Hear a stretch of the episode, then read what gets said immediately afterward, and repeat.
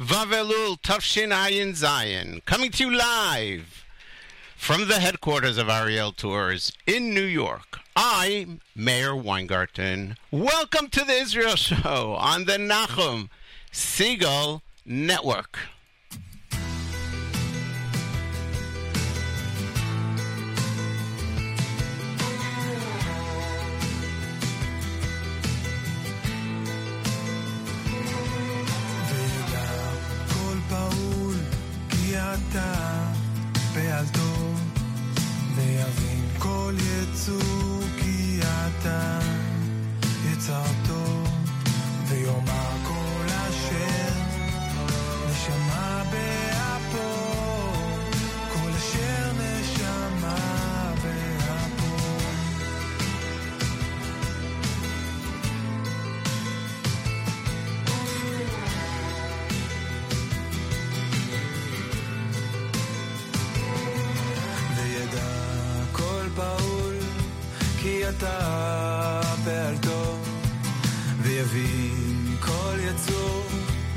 לוויתן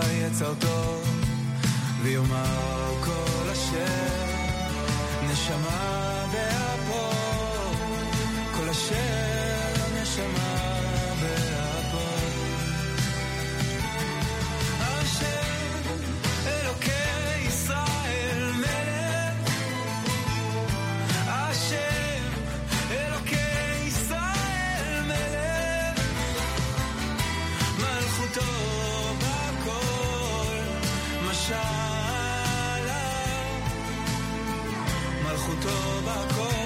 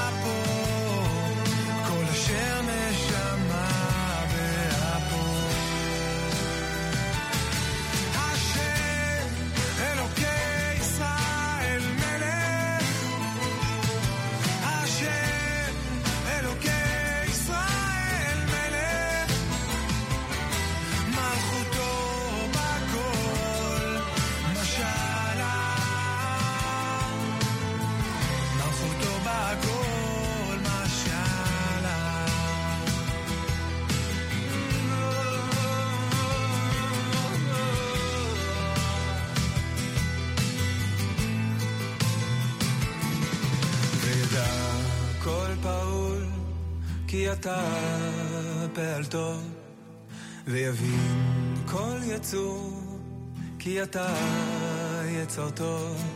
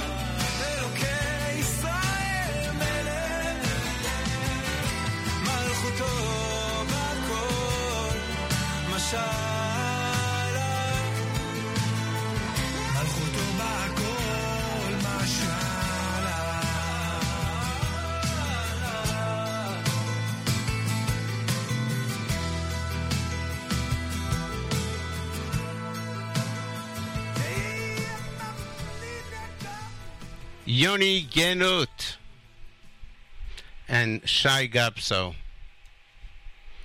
V'yada kol pa'ul ki atafi words from uh, the Tefillah of Rosh Hashanah Yom Kippur and Slichot and so far and so forth and so on. Great one. My name is Meir Weingarten. Welcome to this week's edition of The Israel Show. We're here each and every Monday. We are live each and every Monday, immediately following JM in the AM, 9 a.m. Eastern, 4 p.m. Israel time, and around the world, wherever you are, whatever time it is, that's the time that we're on. You got that right? And we are available on demand. You can listen to us whenever you like, which is truly cool if you think about it. You can listen to us whenever you like via the great Nachum Segal Network app. You can go to the uh, archives, the Israel show. You can download it when you're in Wi Fi so it doesn't use up your data time and then listen to it whenever you want. Lots of great possibilities. And of course, via the Nachum Segal Network website, NachumSegal.com. Go to the archives and look for the Israel show, and all the Israel shows are there. Our Facebook page, facebook.com slash the Israel Show. We post great stuff. We've posted some really cool stuff lately. Uh, gotten a lot of good reaction. In fact, the last thing we posted was very funny. Conan O'Brien, the uh, American television star, is in Israel. He went to Israel, as he, he as he says, to help Jared Kushner figure out what's going on. Um, he did a short video from from a restroom in the El plane, which is very funny. We posted that. Um, here and there we'll follow him along uh, if we find something incredibly funny. There, there was another very quick clip that he did the other day and uh, yesterday, and he's um, standing on the on the terrace of his hotel room, looking out at the, the Tel Aviv beach, the Mediterranean coast, and he says, "It's just like Miami Beach, just less Jews." So. So that's what we posted, and we post uh, links to the YouTube videos of the songs that we play during the show and uh, and the articles that we discuss. Um, so it's worthwhile to give it a like. And how do you do that? You go to facebook.com slash the Israel Show, facebook.com slash the Israel Show, and you click on like. It's that simple. And if you've done it already, get your friends to do it. You have any friends that are uh, into um, Israel, anything to do with Israel, history, politics, up to, up to date, get them to go to facebook.com slash the Israel Show and join. As promised, Sephardic Slichot songs as we pay tribute to our Sephardic brethren, of which I am one quarter, due to my mother being one half, due to my grandmother being 100%, Aleh Shalom, my grandmother, so I'm left with a quarter. Okay, that's that's stuff, but I don't have to wake up early throughout the Chodesh Elul. This is um, a cover of probably the most famous Slichot song of the Sephardic community. I don't think there's a person in Israel that doesn't know this song. Here's David D'Or's take on Adon HaSilichot. My name is Meir Weingarten. You are tuned to the Israel Show on the Nachum Segal Network.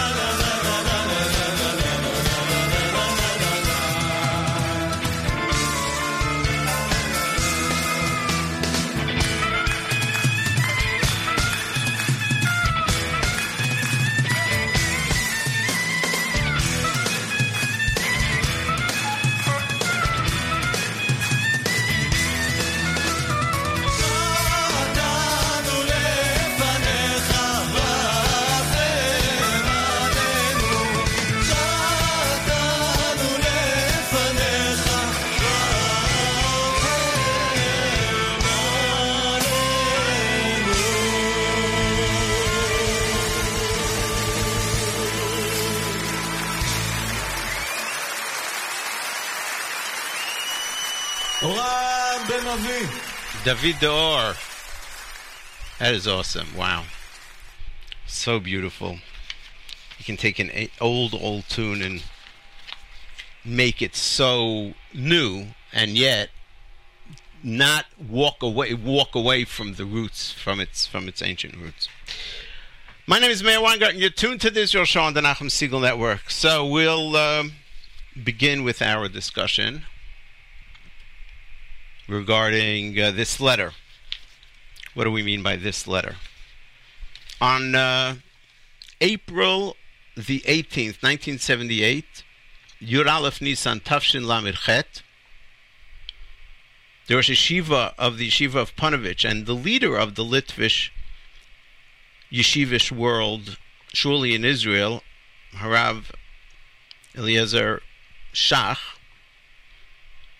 wrote a letter to Prime Minister Menachem Begin. The letter, it's uh, it's a pretty full letter. I mean, it's one page, but uh, um, it encompasses a lot. The letter was not published. which is fascinating in and of itself, ever. And it was first, for the first time, it was revealed to the public both the fact that there was a letter and the content of the letter, an actual photocopy of the letter, was revealed about two weeks ago by member of Knesset Gafni. So, a few background points that we need to uh, put in place. Member of Knesset Gafni of the Aguda, the same party as member as minister actually, uh, Litzman, also from the Aguda, but they come from different places and from different uh, camps within the Aguda. Litzman is more what you would call a hawk or right wing, and Gafni is more of a dove or, or a left wing, more for uh, territorial compromise and uh, and so forth. So, as this um, internal battle was taking place in uh, the Aguda of Israel, the party, the political party, member of Knesset Gafni figured this is a good opportunity for him to show everybody that he is uh, on the side of eh, that. I'm sorry that that Rav Shach actually was on his side, and that Rav Shach in this letter takes a dovish um, pro-compromise attitude, and therefore he found this would be a good time to publish it. I don't know if he had it all along or if people knew about it. All I know is that it was never publicly published. I don't. I, I don't think anybody had ever heard of it, and um, the fact that it even existed, I, I, had not heard anybody discuss in the past. Um, now, for the historical background, what was going on around April of 1978 that Rav Shach wrote this letter to uh, Prime Minister Begin? So, in November, the previous November of 77, um, Anwar Sadat came to Israel. That was anyone who lived through that period, including myself. That was an earth-shattering moment. It was it, it, it, was a revolution of everything that was going on in the Middle East. Here is Sadat, who not long before that, in '73, um, started uh, one of the most difficult wars against Israel, and he is now stepping off a plane, flew straight from Cairo to uh, to Ben Gurion Airport, stepping off a plane, meeting.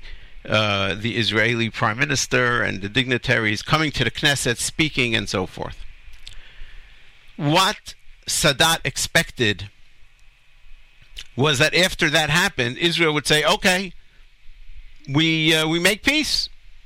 We give you the Sinai, and um, and we make peace." In fact, what Sadat even more so expected was that Israel would say, "Okay, we give away all territory uh, um, from the 1967 uh, boundaries." and uh, and the whole Arab world makes peace with us. He was very disappointed. Sadat was. I guess he didn't totally understand our mindset, but he was very disappointed.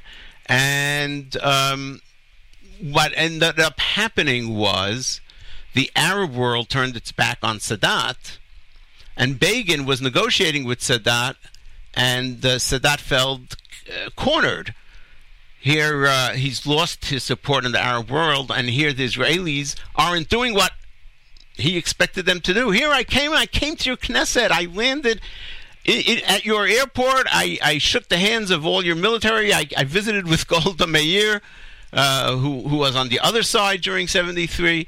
Um, and and I came as in a mission of peace, and you're not cooperating. So there was a lot of frustration from Sadat and from Jimmy Carter, who was the president of the United States at the time, who was on Sadat's side without a doubt. He did not like Menachem Begin personally, and um, he definitely felt that. In addition to not liking him personally, he felt that Israel should be uh, conceding whatever Egypt wants. So, this period of time between Sadat's visit and what ultimately happens later the Camp David agreements, where uh, President Carter took Sadat and Begin, put them together with uh, uh, their crew, their negotiating crew, and the American negotiators, all in a very secluded uh, Camp David, which is the presidential retreat near uh, Washington in Maryland, and there was a total black. There was no no press, which was very smart, so nobody could leak out what was going on, and it was just a pressure chamber. And ultimately, Menachem Begin, against everything that he believed up until that time, uh, accepted and reports are that this was like it was about to explode. It was about the whole thing was about to explode because Begin refused to uh, allow the destruction of the Israeli settlements, the Israeli towns in the northern part of Sinai, the biggest one being Yamit, and um, they were ready for all. Israel was ready for all kinds of compromises, but Egypt was not ready. Either withdraw from everything or there's no deal. And ultimately, Carter pushed Begin so much that Begin ended up conceding. A lot of stories about that. But at the end of the day, um, that's what ultimately led. There were still negotiations after that, but ultimately led to signing of the peace treaty between Israel and Egypt. So this letter is in that interim period after Sadat arrived and before Camp David when this negotiation between Israel and Egypt seems to be at a stalemate, and everybody is pressuring everybody as to what to do. לכבוד ראש הממשלה הנכבד מר מנחם בגין, שלום ורב ברכה. And at the beginning, Rav Shach says that his whole life he devoted to studying Torah and only Torah, bli shum ta'arovet chochmot chitzoniot, which is an interesting point that he makes, without any other studies. Meaning, he he Rav Shach is saying he didn't study non-Torah studies. For example, let's say, unlike the Rav, Rav Yosef Dov Halevi Soloveitchik, unlike the Lubavitcher Rebbe, and others who who also studied non-Torah, what we call secular or you know general subjects, and um, and he says that he what what he comes to say he believes comes from Da'at Torah Hatzlula, the pure Da'at Torah, and um, and only based on on that are we alive today, and that that's like the preamble. And he says, "Ki kiyum klal Yisrael hu shoneh legam- legamrei me'umot achirot." The existence, the survival of Israel, meaning the people of Israel, klal Yisrael, is different than with any other one of the nations. Velo darcham darkenu. The way we behave, the way we operate, has to be different than theirs. Umashetov etzlam lo tov etzlenu. What works for the rest of the nations, strategies, policies, and so forth, doesn't work for us. Vehem, the other nations, nizonim v'kayamim, the other nations are only exist rak mibirkat Yitzchak Avinu ve'al. That is an amazing statement, if you ask me. Nizonim v'kayamim rak mibirkat Yitzchak Avinu ve'al charbecha tichyeh. Al charbecha tichyeh, which is what Yitzchak said to uh, Esav after uh, discovering the whole uh, incident with the brachot. You will live on your sword, or by your sword, live by the sword. That's not our way to live by the sword. On the other hand, points out Rav Shach that the bracha that Yitzchak gave Yaakov, and he quotes it from Bereshit Chavzayin Pasuk Chavchet. If we look at it carefully, lo muskar lo, that in the bracha that God gives to Esav, it doesn't say anything about God giving him or granting him or blessing him, etc. Rakshahu Esav yikach biyado ve'al charbachat tichyeh. Esav, whatever he has, he gains by the sword. He doesn't get anything as a as a bracha from God. Va'am Yisrael, afilu bizman shahayu tzrichim le'orer milchama, and when the Jewish people had to go to war in the ancient times, hayu tzrichim lishol basanhedrin, they had to go and ask the Sanhedrin for permission to go to war. Kamoshe katav harambam beperek chamishim mihilchot melachim halacha bet. So it's interesting. It seems that Rav Shach is saying that uh, the nations of the world, other than Israel, are all violent, and whatever they get, whatever sustenance they have, however they exist, it's all al char You live by the sword. It's all gotten by violence.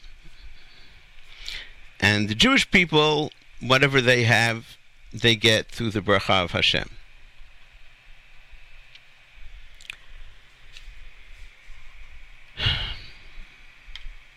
Then he says, I'm I'm skipping a little bit. It, it doesn't change the uh, the content of what we're saying. Umizeh yesh lahavin. We learn from this. We have to understand. Shigam ma shechazal asku aleinu shelo limrod ba'umot ha'olam be'umot ha'olam v'shelo la'alot b'choma. Ze ach v'rak shedarshu tovato shel ameinu. And now Rav Shach really is expressing one of the most divisive points that um, we have in the modern time, or we had at least for part of the modern era, with the resurgence of the Jewish people's um, fervor to go to the land of Israel, and the fact that they did, and the different attitudes about that. And Rav Shach is quoting, we'll, we'll get into more detail in a minute, the this Gemara, famous Gemara, it's become famous even more so in the last hundred years in Ketuvot Daf Kuf Yud Aleph, that says that the Jewish people should not rise against the nations. We'll get to that in a moment. And he's saying the only reason that Chazal said it is for our own good.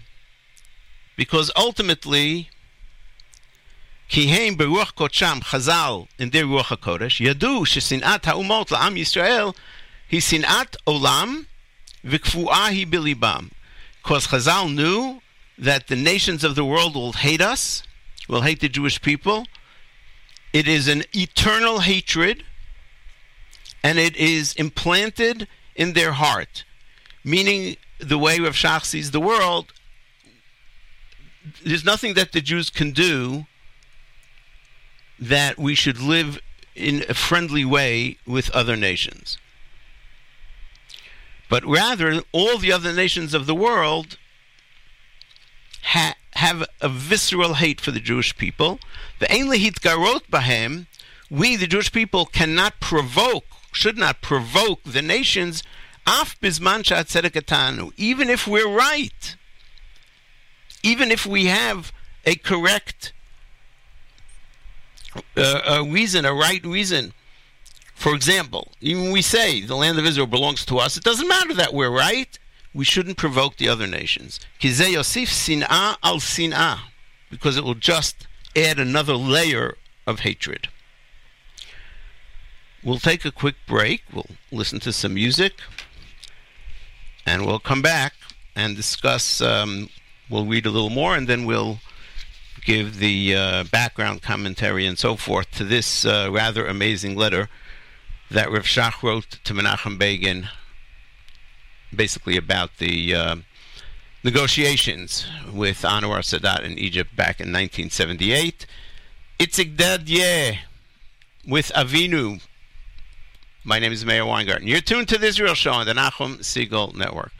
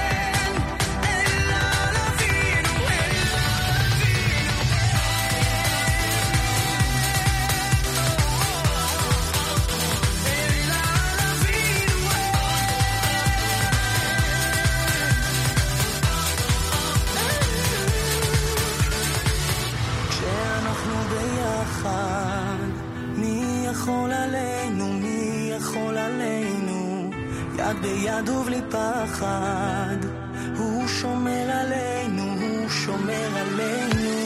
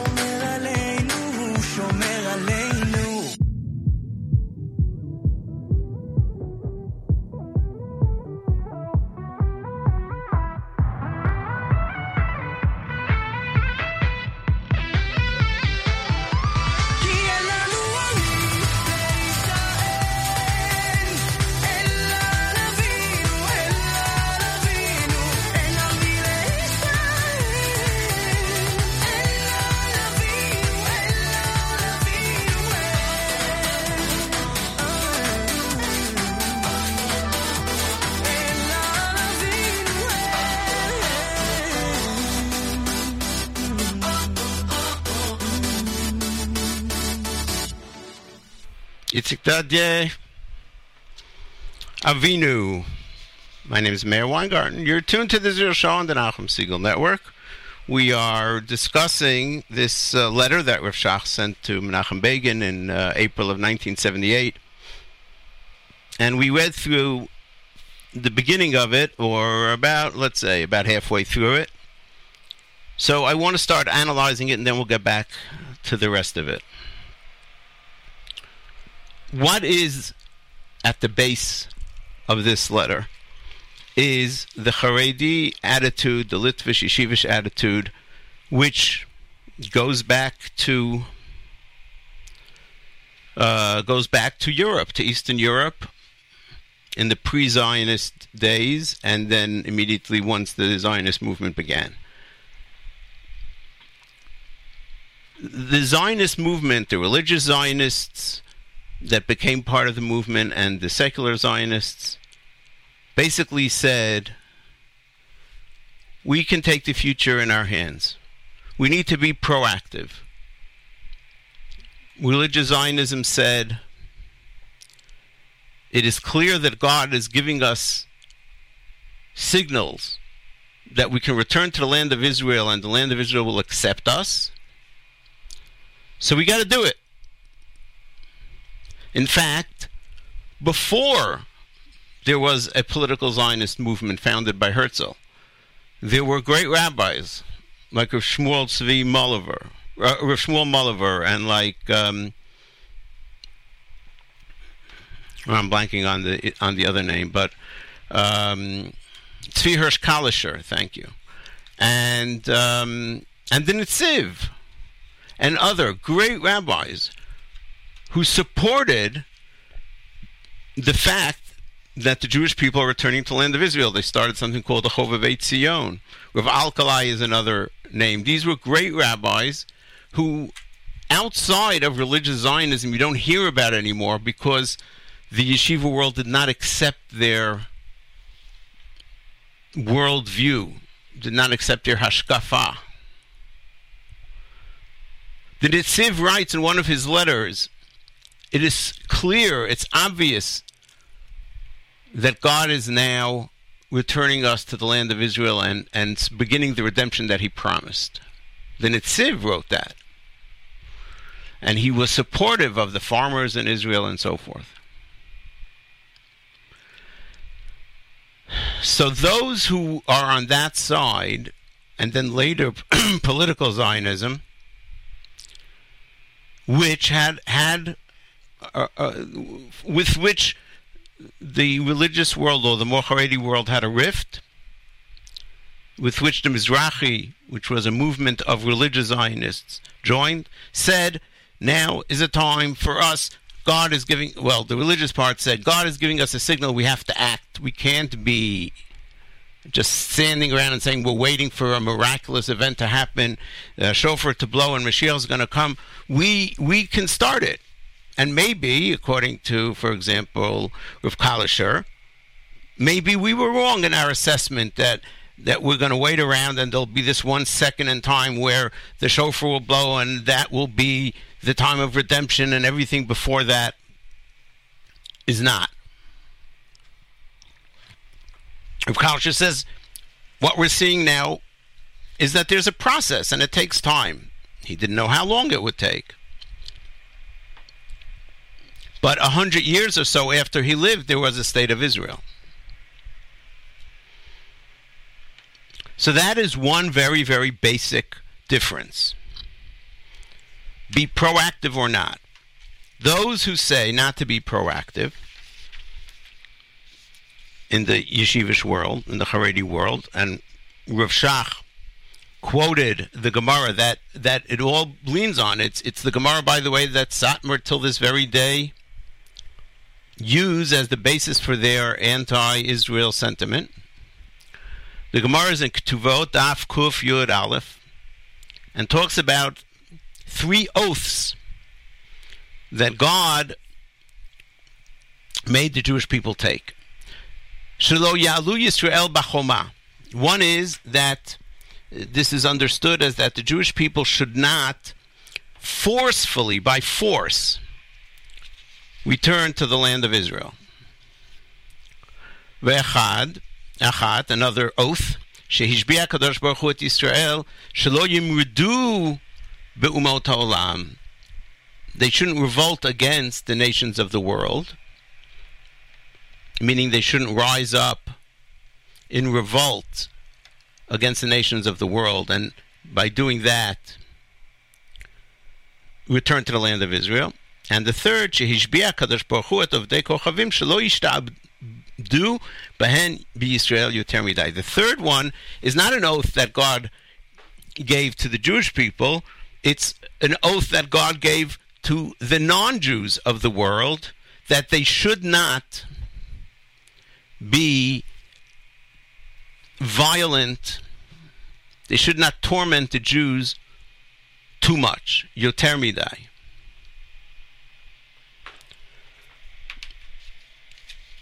And so this is clearly a Gemara that supports non action.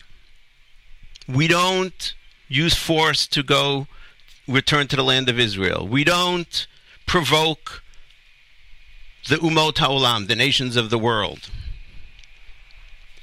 So, how is it that the Nitziv and others suddenly are saying, yeah, well, let's go back to Eretz Israel? And so there are many answers to this.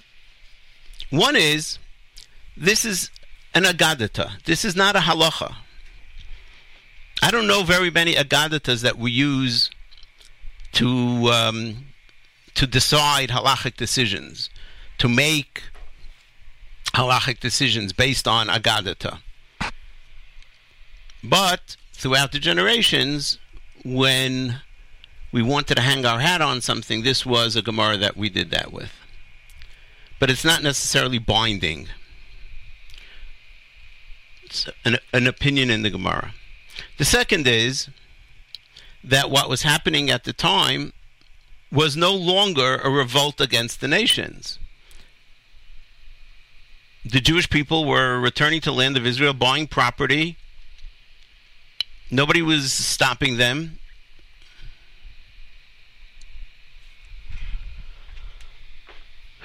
And as time went on, with the announcement of the Balfour Declaration, which basically said Britain, which was the world power at the time, sees in, in, in good light, so to speak, that the Jewish people should return to the land, have a Jewish homeland in Palestine or in the land of Israel. That does away. That does away with these issues. If you had an issue with this, you don't any longer. And after the United Nations vote in 1947, uh, a world body which at the time actually represented the majority of the world.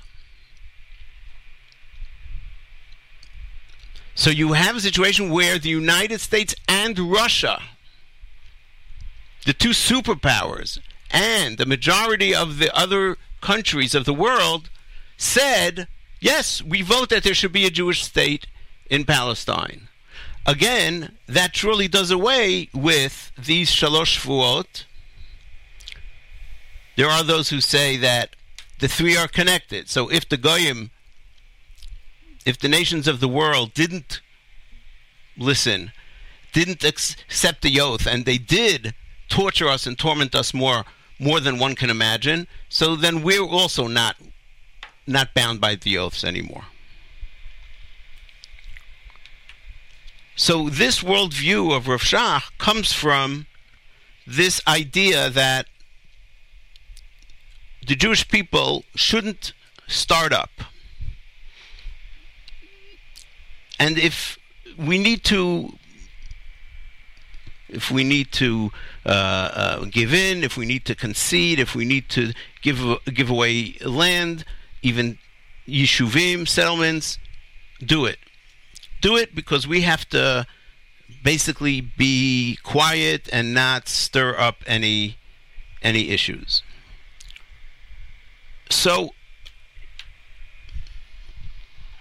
if you look at it in a in in a there are those, let's put it this way, there are those who look at it in a historic perspective and say, look, if we would follow that opinion, there would be no state of Israel, there would be no Jewish army, and we would be as vulnerable as we were during the Holocaust when we couldn't fight back. Rav Shach actually addresses that in his letter.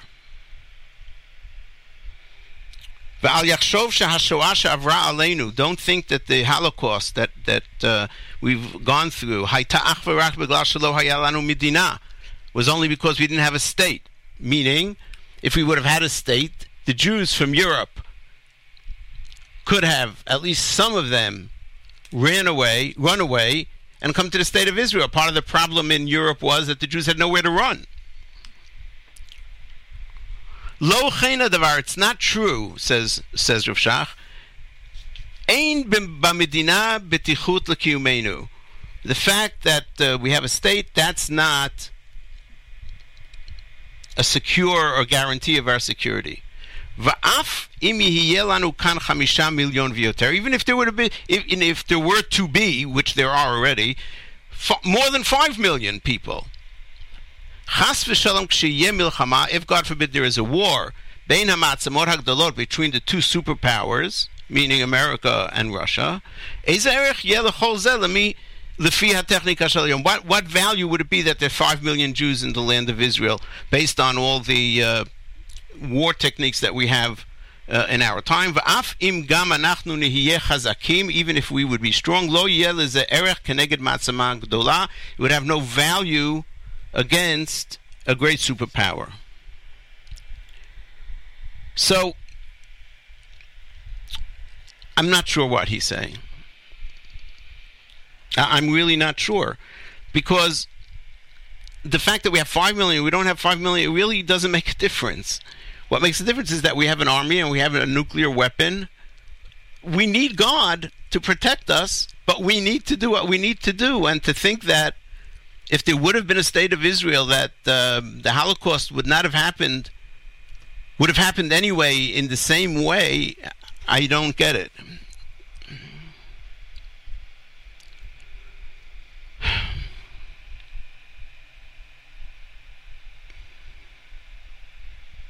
Then he says,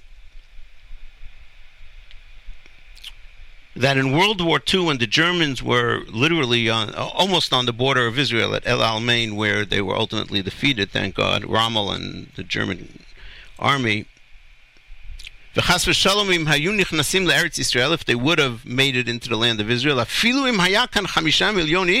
even if there would have been five million people, it would be a tremendous churban, destruction. V'haya yoter garua mimakom acher, it, it, it would be worse here than in somewhere else. Kikan en ya'arot שיהיה פרטיזנים ומצד אחד הים ומסביב מוקפים אנחנו באויבים ושונאים. ורק יד השם הייתה להסב ליבם להילחם ברוסיה למען הציל את שארית הפליטה שהייתה בארץ. So Rav Shach continues that it would have been worse here in Israel than it was in Eastern Europe when the, if the Nazis would have chas v'shalom come. Because one there are no forests here for which where we can run and organize partisans. And basically what we have is the, the sea on one side and surrounded by enemies and and we would have been stuck and we'd have no choice even if we had 5 million people but the part that I don't get is that if we would have an army and we'd have an air force and we, we'd be able to fight like we do now and God would be on our side we would fight we wouldn't have to run into the forests I don't I don't get that whole thing. There's no forests, so so it would be worse. I might be misunderstanding it. I I, I ask everybody. I'm going to post this letter later on. Read it, and if you understand it or see differently, please comment, post, etc.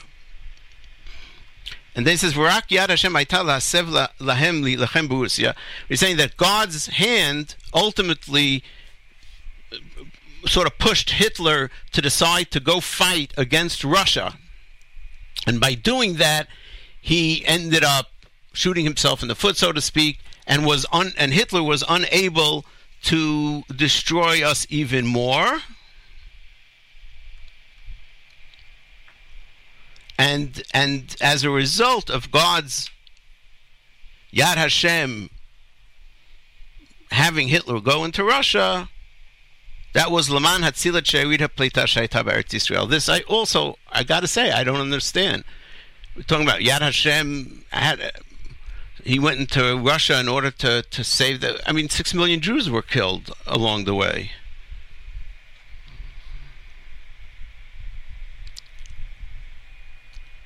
Another point I just want to make beforehand the. Um, mentions the Rambam in Hilchot uh, Melachim Umilch- Umilchamoteim Perak Hay that uh, the Jewish people, even when they have to go to war, they have to ask the Sanhedrin. And the truth is, and I read this uh, in a response by one of the um, religious Zionist rabbis who wrote a response. It, it says sort of like the opposite. It says that in a Milchemet Mitzvah, which includes Milchemet Shemet Amamim, when the Jewish people first arrived into the land of Israel, Milchemet Amalek, when we had to fight Amalek, and Ezrat Yisrael Miatzar Sheba'alav, any war where the Jews are defending themselves against an enemy that is attacking. Only, so in that in that case, Milchemet Mitzvah Einot Tzarich Litol Barashut Beit Din. In a Milchemet Mitzvah, you don't have to ask the Beit Din. You don't have to ask the Sanhedrin. Ela Yotzei Ma'atzmo B'chol Eit. You make a decision and you go out at any time. V'chofeh Ha'am Latzet. And you force the people of Israel to join the army and go out. Only Milchemet Rishut do you have to ask Sanhedrin. What's a Milchemet Rishut? Milchama Shenilachem Im Sh'ar Ha'amim. It's a war that we have with the other nations, kedei laharchiv gvul Yisrael, in order just to have expansion of our borders, not to protect ourselves, ulaharbot bigdula tovishamo, and to and to um, in, enhance and increase the reputation of Israel and of Hakadosh Baruch Hu.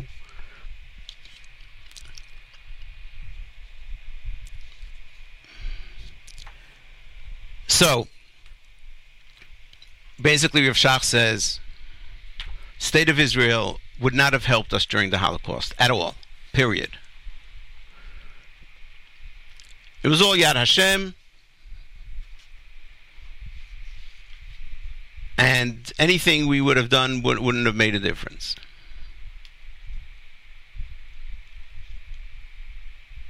And Rav Shach probably would agree if we said that he believed that uh, the state of Israel shouldn't have been founded in the first place.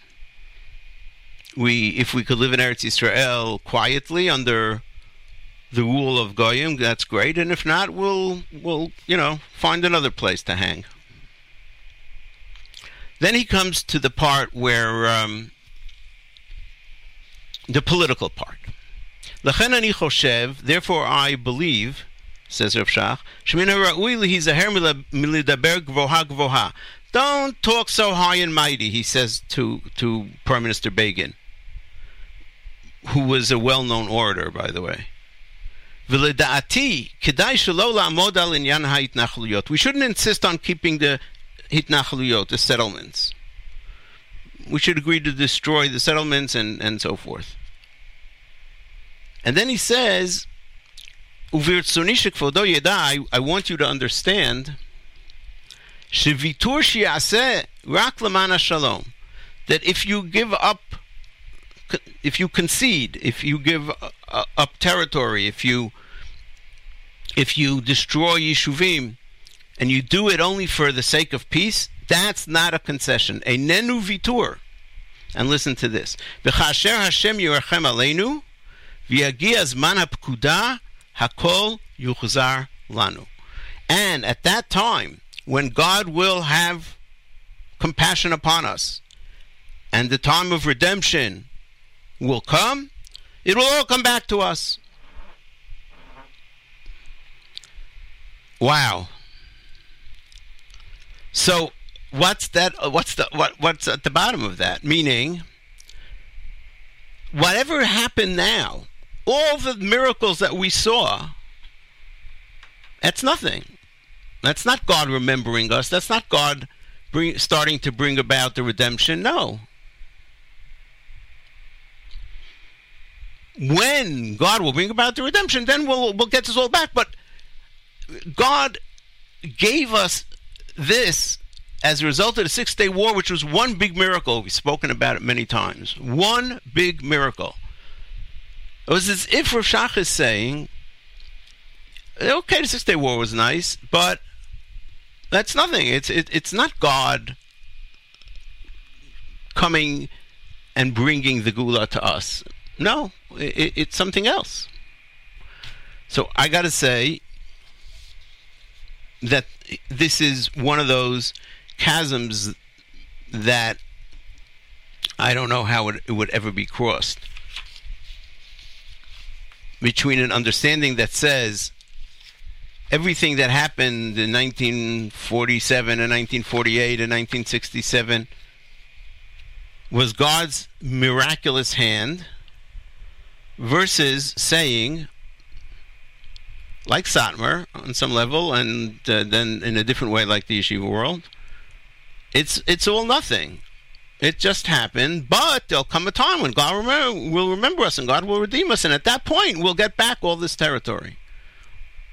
Why, why isn't getting the territory in the first place in a miraculous way God's hand? And I'm sure that there are answers to that as well. Okay, I have to stop. I have no choice. I cannot continue because uh, Yoni is coming up with his show, so I can't run late. I'll God willing, continue this next week because there is actually more to the letter and there is more to say. We're going to ask everybody to keep in mind for Refuah Shlema, Uri Avraham ben Elisheva, Uri Avraham ben Elisheva. Thank you so much for listening. Thanks for all your Facebook likes and comments. Thanks to the staff of the Nachum Segal Network. And a very special thanks, as always, to Nachum Segal. Coming up on the Nachum Segal Network immediately after this show is Yoni Pollock with his new venture called After Further Review, a new show covering the latest in the world of sports, followed by an encore presentation of headlines with David Lichtenstein, and then the great Monday Music Marathon. We're going to close out with uh, a new song based on uh, Svardi Piyut, Slichot Ben Adam Malchan Nirdam by Ido Portal and Ro'i Meir. Until next Monday, immediately following Jamie Day, my name is Meir Weingarten. And I'm reminding you that nice guys do not finish last. Oh no, they're just running in a different race.